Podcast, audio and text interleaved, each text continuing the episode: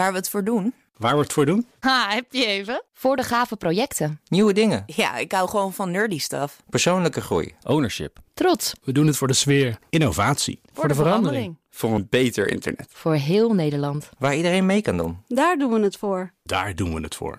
Waar doe jij het voor? Kom werken voor KPN en groei op jouw manier. Check de actuele vacatures op het gebied van data, security, development en networking op jobs.kpn.com/tech. Wetenschap vandaag. Onderzoekers hebben het vroegste bewijs ooit gevonden voor sociaal gedrag onder zoogdieren. En dat gaat ook helemaal terug naar de tijd van de dinosaurussen. Wij hebben contact met onze wetenschapsredacteur Carlijn Meinders. Carlijn, wat hebben ze precies gevonden? Dit onderzoek werd gedaan door paleontologen van de Universiteit van Washington en het Burke Museum of Natural History and Culture. Wetenschappers kwamen fossielen op het spoor van een klein knaagdiertje.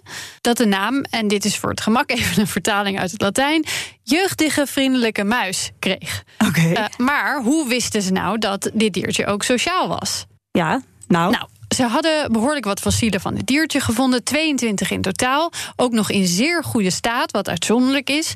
En die vonden ze op een bekende dino-opgraaflocatie genaamd Egg Mountain in West Montana. Aha. Deze fossielen waren eh, maar liefst 75,5 miljoen jaar oud.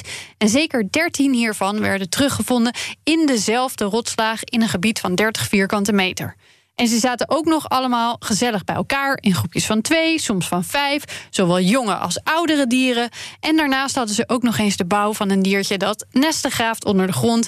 En dus was de conclusie: deze dieren moeten al samen in die holletjes hebben gewoond en sociale structuren hebben gehad. Oké, en wanneer dachten ze dan dat dit gedrag begon? Nou, eigenlijk dachten wetenschappers dat dit gedrag pas na het uitsterven van de dino's zo'n beetje ontstond. En dan vooral bij de groep zoogdieren waar wij mensen eh, bij horen. Maar nu weten we, deze muisjes eh, waren ons dus voor. En nu we toch zover terug in de tijd aan het kijken zijn, Ja. plankton.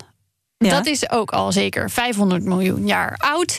Eh, dat zijn die kleine zwevende zeeorganismen. We Aha. weten dat de zee-ecosystemen niet zonder ze kunnen. We weten ook dat honderden miljoenen jaren geleden deze beestjes waarschijnlijk aan de basis stonden van het leven in zee.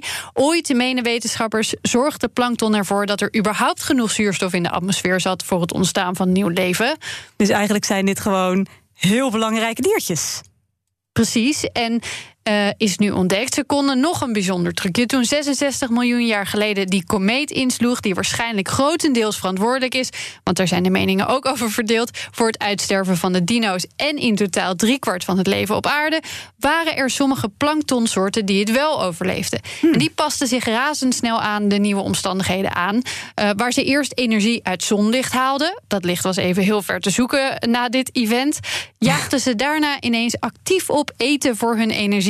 En kregen ze daarvoor zelfs een klein schattig staartje. Nou. Nou, kan ik hier ook nog uren over vertellen, maar zoveel tijd hebben we nou ook weer niet. Dus meer over plankton in een volgende Wetenschap vandaag uit het verleden.